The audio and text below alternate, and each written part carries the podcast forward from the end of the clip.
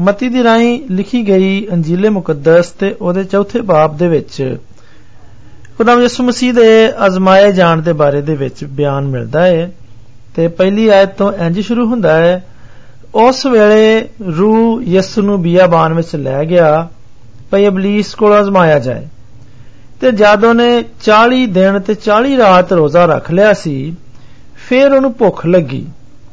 ਤਦ ਅਜ਼ਮਾਉਣ ਵਾਲੇ ਨੇੜੇ ਆ ਕੇ ਉਹਨੂੰ ਆਖਿਆ, ਜੇ ਤੂੰ ਖੁਦਾ ਦਾ ਪੁੱਤਰ ਹੈ ਤੇ ਆਖ ਭਈ ਇਹ ਰੋਟੀਆਂ ਪੱਥਰ ਬਣ ਜਾਣ।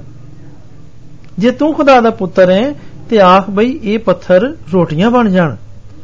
ਪਰ ਉਸ ਜਵਾਬ ਦਿੱਤਾ, ਲਿਖਿਆ ਹੋਇਆ ਹੈ ਭਈ ਬੰਦਾ ਨਿਰੀ ਰੋਟੀ ਨਾਲ ਹੀ ਜਿਉਂਦਾ ਨਹੀਂ ਰਹੇਗਾ, ਪਰ ਹਰ ਇੱਕ ਗੱਲ ਨਾਲ ਜਿਹੜੀ ਖੁਦਾ ਦੇ ਮੂੰਹੋਂ ਨਿਕਲਦੀ ਹੈ ਫਿਰ ਅਬਲੀਸ ਉਹਨੂੰ ਮੁਕੱਦਸ ਸ਼ਹਿਰ ਵਿੱਚ ਨਾਲ ਲੈ ਗਿਆ ਤੇ ਹੈਕਲ ਦੇ ਕਿੰਗਰੇ ਉੱਤੇ ਖਿਲਾਰ ਕੇ ਆਖਿਆ, ਜੇ ਤੂੰ ਖੁਦਾ ਦਾ ਪੁੱਤਰ ਹੈ, ਤੇ ਆਪਣੇ ਆਪ ਨੂੰ ਹੀਠਾਂ ਡੇਗ ਦੇ।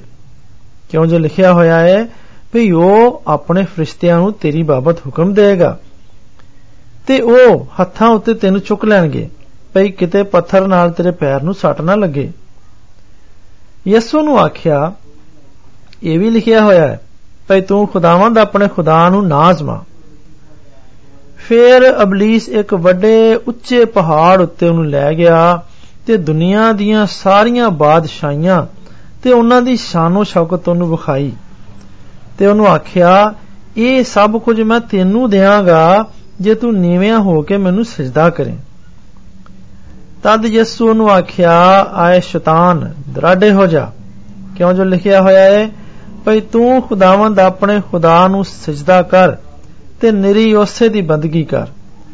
ਤਦ ਇਬਲੀਸ ਨੂੰ ਛੱਡ ਗਿਆ ਤੇ ਵੇਖੋ ਫਰਿਸ਼ਤਿਆਂ ਕੋਲ ਆ ਕੇ ਉਹਦੀ ਖਿਦਮਤ ਕੀਤੀ।